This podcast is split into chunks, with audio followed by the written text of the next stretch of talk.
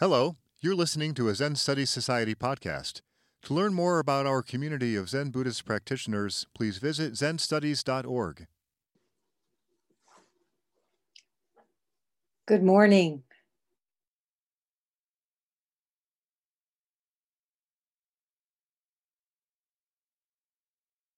We're observing Daibosatsu Mandala Day today.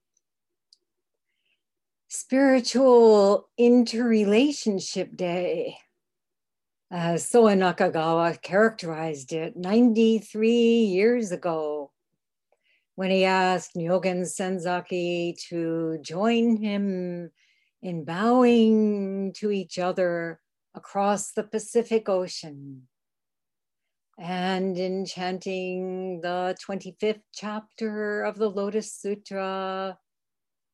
And as we have just done, the great compassionate Dharani, the great light Dharani, and Namu Dai Bosa. The ripple effects of their bowing and chanting have spread far and wide. And their Dharma teachings have rooted Zen practice deep in American soil. Sometime before his death, Senzaki left this instruction. Friends in Dharma, be satisfied with your own heads. Do not put on any false heads above your own. Then, minute after minute, watch your steps closely. These are my last words to you.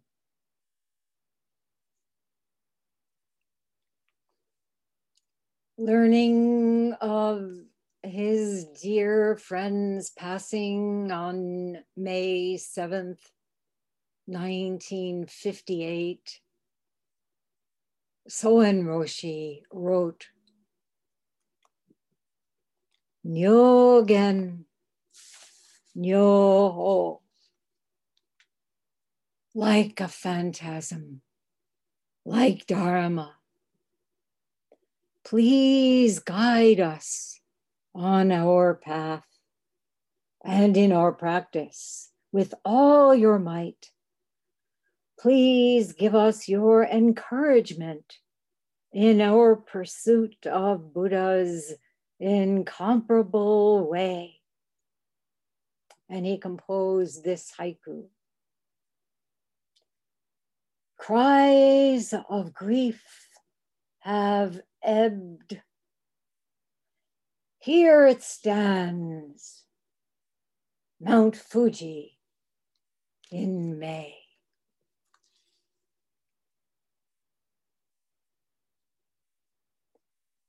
Nyogen Senzaki's unquenchable spirit was birthless, deathless here it stands in the burgeoning spring, in the fullness of summer, in the falling leaves of autumn, in the bare branches of winter, continuing to guide us all. Minute after minute, watch your steps closely.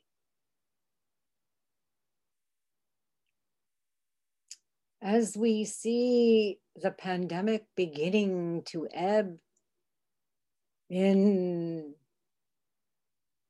mostly vaccinated areas, there's a cautious feeling of optimism Yet, there is also an unmistakable undercurrent of grief and dread that touches us all. Cases and deaths are rising around the globe.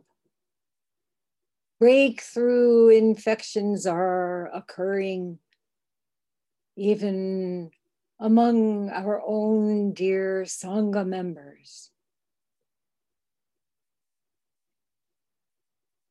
We cannot forget the 600,000 plus lives lost to COVID just in the United States alone, and the many deaths from other causes during this past year and a half. Nor can we ignore the ever worsening environmental devastation of our planet as floods have resulted in uncountable dead and missing in Germany, Belgium, the Netherlands, and other parts of Europe. As intense heat has killed hundreds in Canada and the Northwest United States. Yesterday evening, through today is the solemn commemoration of Tisha B'Av, the Jewish day of lamentation for the destruction of the first and second temples in Jerusalem. The first in 586 before the Common Era, the second 70 in the Common Era. And for exile and enslavement, and for all those murdered ever since in the Crusades, pogroms, the Holocaust, and other waves of anti Semitic violence. As we remember on this day of lamentation, which began yesterday evening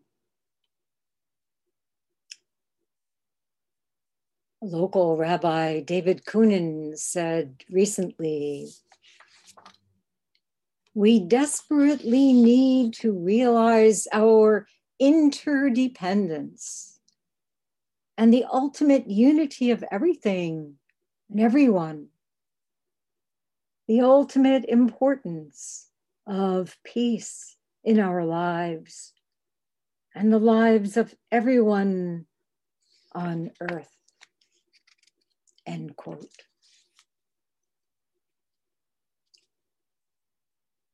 So we need to learn the lessons of past devastation because the earth is crying out for us to change our ways. Our relations are crying out to us. Look at your thoughts, words, deeds see how they are affecting us.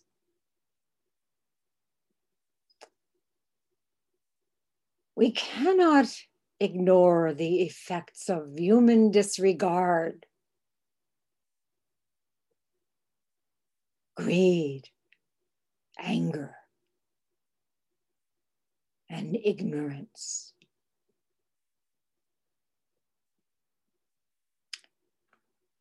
Yesterday was also the 45th anniversary of the death of my brother, Jonathan Chayat. It was July 17th, 1976, just 13 days after the formal opening of Daibosatsu Zendo.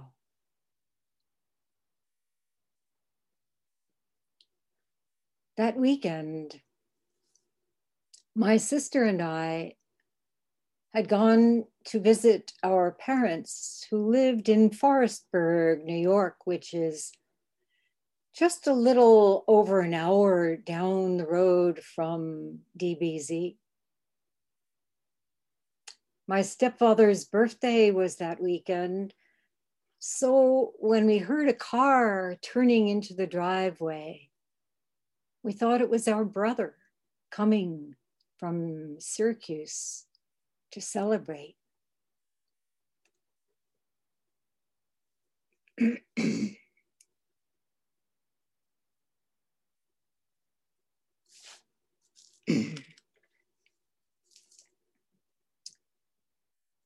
it turned out to be a police car. An officer informed us that Jonathan had been killed in an accident. We found out that he and his girlfriend had been riding their bicycles back from Pratt's Falls.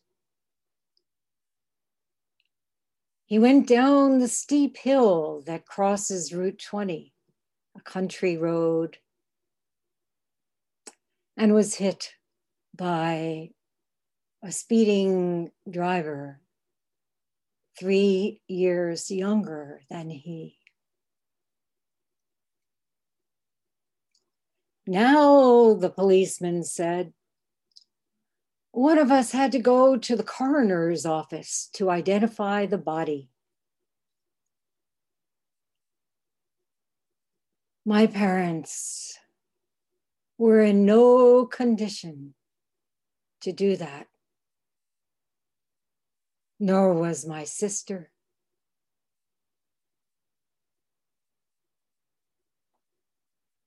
Was I? I had to do it. So I drove up to Syracuse. I was brought into a drab cinder block room with flickering fluorescent lighting. And someone pointed to a man lying on a gurney. There was a glass barrier between us. Who was that grown man with a full beard, wearing jeans and a plaid shirt? immobile, yet seemingly about to get up? Was it really my brother? How could I say for sure? I couldn't even say if it was dead or alive, lying there behind that glass. Alive or dead. It was like case 55 of the Blue Cliff Record. Dogos. I would not tell you.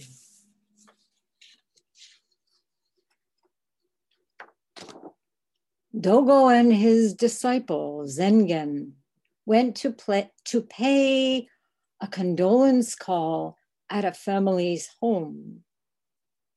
Zengen hit the coffin and asked, Alive or dead? Dogo said, I won't say alive and I won't say dead. Zengen asked, Why won't you say?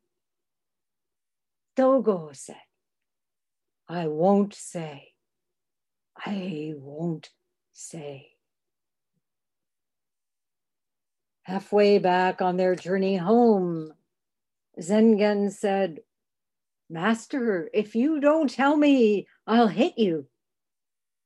Dogo said, Hit me all you want, but I still won't say. Zengen struck Dogo. Later, after Dogo passed away, Zengen related this story to Sekiso, who said, I won't say alive, and I won't say dead. Zengen asked, Why won't you say? Sekiso said, I won't say. I won't say. At these words, this time, Zengen had an awakening.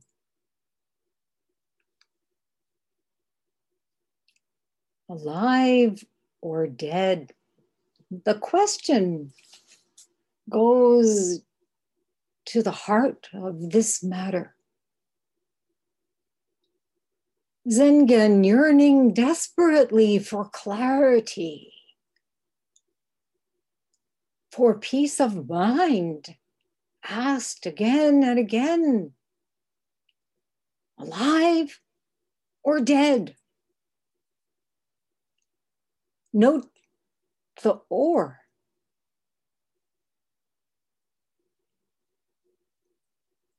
And the answers, both from Dogo and from Sekiso.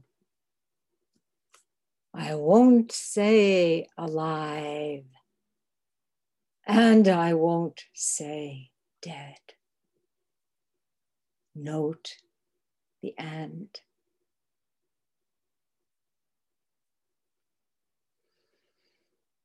What is life?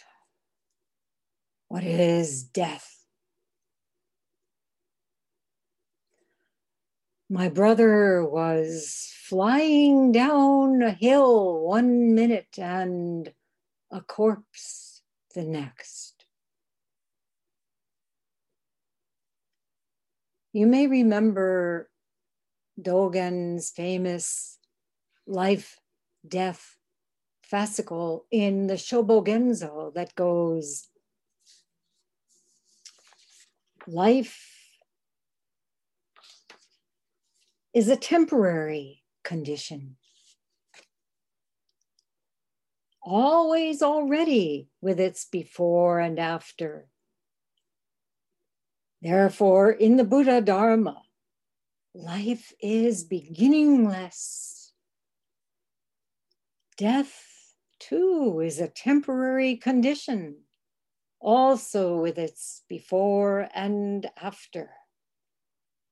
Thus, death is deathless. At the moment of life, Dogen said, there is nothing but life. At the moment of death, there is nothing but death. Therefore, when there is life, just let life be life. When death comes, face it and offer yourself. Nothing but death And who dies? Who was it lying there? Please identify the body, I was told. Identify? If that was my brother, I wanted to go through that glass barrier and hold him. It wasn't possible. And it wasn't possible to tell the coroner,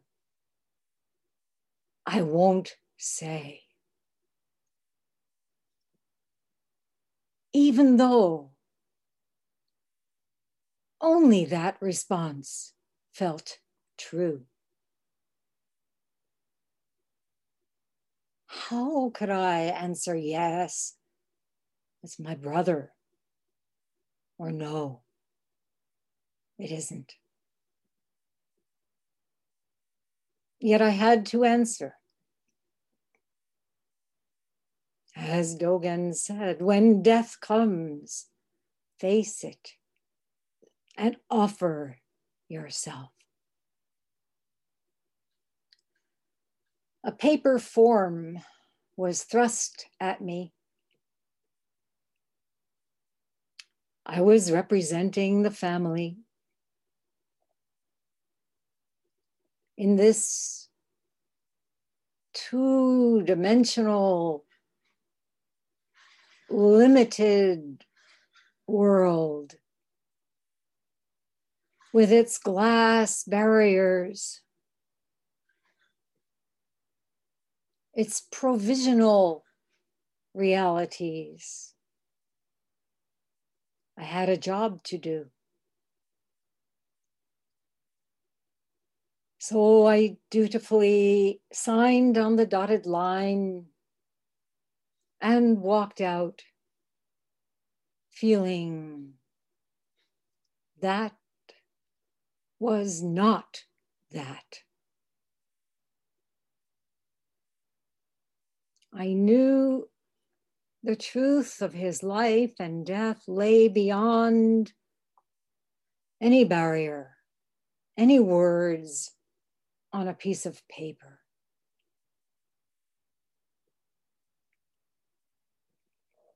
A month later, Lou and I moved to Syracuse we ended up living in Jonathan's university area apartment for a year. I tried to learn about him in the interwoven presence and absence of that apartment. I hadn't really been able to spend much time with him after his childhood. He was only six when I left for college. And for many years, we were kept apart by difficult family circumstances. So that first year in Syracuse was a time of connecting with my brother through sitting, through dream states, through darkness. I had to enter into that beginningless, deathless realm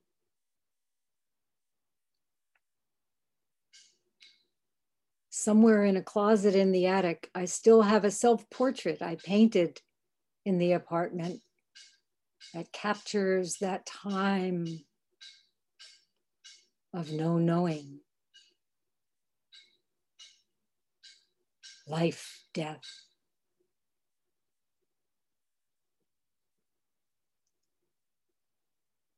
Jonathan lived on the fast track during his 20 years, as though he knew he didn't have much time. He lived each and every moment to the fullest. And of course, it was the velocity of his life, hurtling down that hill, crossing that road that brought the moment of death.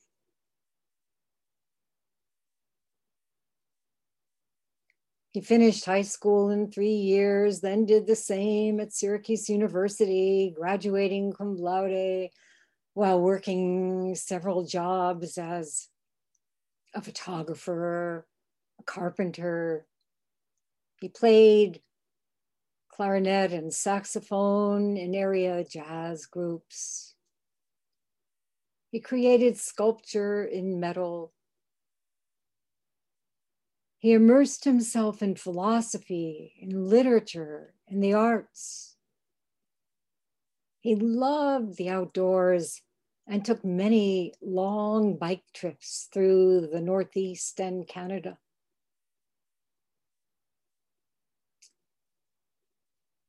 And even as a young boy, really young, he was fascinated with the way things worked machines, tools, and he would take things apart to find out. I remember once we had dinner guests. My mother put all the serving dishes on a cart and began wheeling it into the dining room when, with a great clatter, it collapsed. Evidently, he hadn't quite finished putting it back together. He was passionate about music and had perfect pitch. Even before he could speak, he sang. He wrote an opera when he was six, composing arias to a children's book called the most beautiful song in the world. After his death, our parents established the Jonathan Chayat Memorial Award at Syracuse University. They're gone now, but each year the award in his name continues. My brother's life continues. I work with a committee to select the most promising candidate, and sometimes one of them writes to us. In 2002, we got a letter from someone saying, I want to thank you with everything I have inside for the honor of receiving the award just when I was starting to lose a little faith in my ability to make a difference. You've done a wonderful thing for me, reminding me that how I think and act is important. The question I now ask myself isn't, will I make a difference? It's, what difference will I make?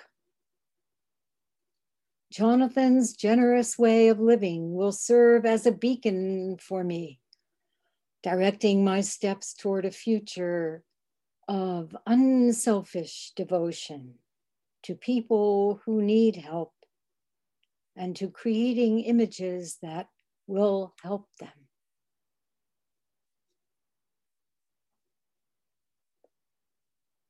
So, some of us here today are in our 20s or 30s. Some are in our 40s, 50s, 60s, 70s, 80s. What can we say about our brief and mysterious visit in this human realm. in this vast cosmos. What difference will we make to the beings we live among and to those yet unborn? Let's look at the last part of case 55 that I referenced earlier. One day, Zengen, carrying a hoe, went up and down the Dharma hall as if he were looking for something. Sekiso asked, What are you doing? Zengen said, I am searching for the relics of our late teacher. Sekiso said, Mighty waves roll far and wide. Foaming billows flood the skies. What relics of the late teacher are you searching for? Zengen said, It is what I need to do. Taigen Fu said, The late teacher's relics are still there.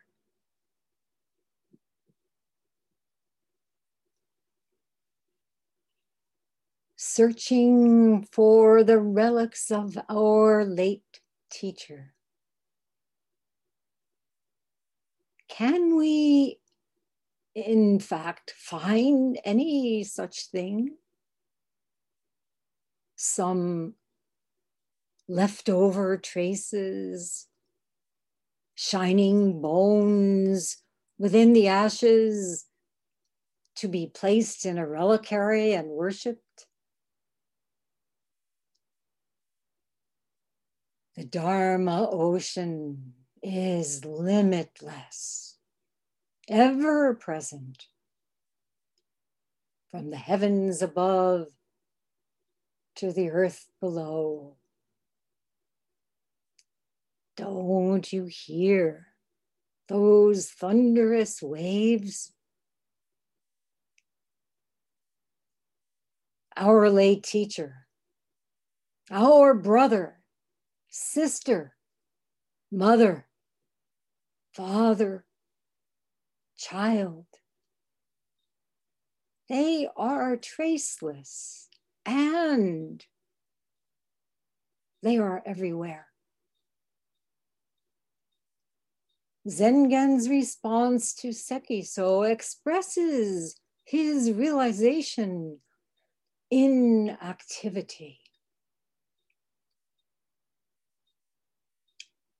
It is what I need to do. It is exactly what we are doing here and must do. How do we live? How do we make a difference? What difference will we make? How do we respond to suffering? We must search and search. Searching itself is requiting our Dharma debt to our beloved late teacher. Searching itself is carrying forth the teachings and renewing our vow, searching is thanking. So we sit, we bow, we walk up and down the Dharma hall of our lives. We dig and dig searching, we are never apart from our late teacher. He, she, they are still here. And you sincere seekers of the way. You, true practitioners, as Daito Kokushi said, as long as you devote your time to digging into this matter, you will never be apart from me. You are a true student of Dharma who requites the beneficence you have received. This has been a Zen Studies Society podcast. If you found it to be of interest, please consider making a donation by visiting zenstudies.org/donate. Thank you for listening.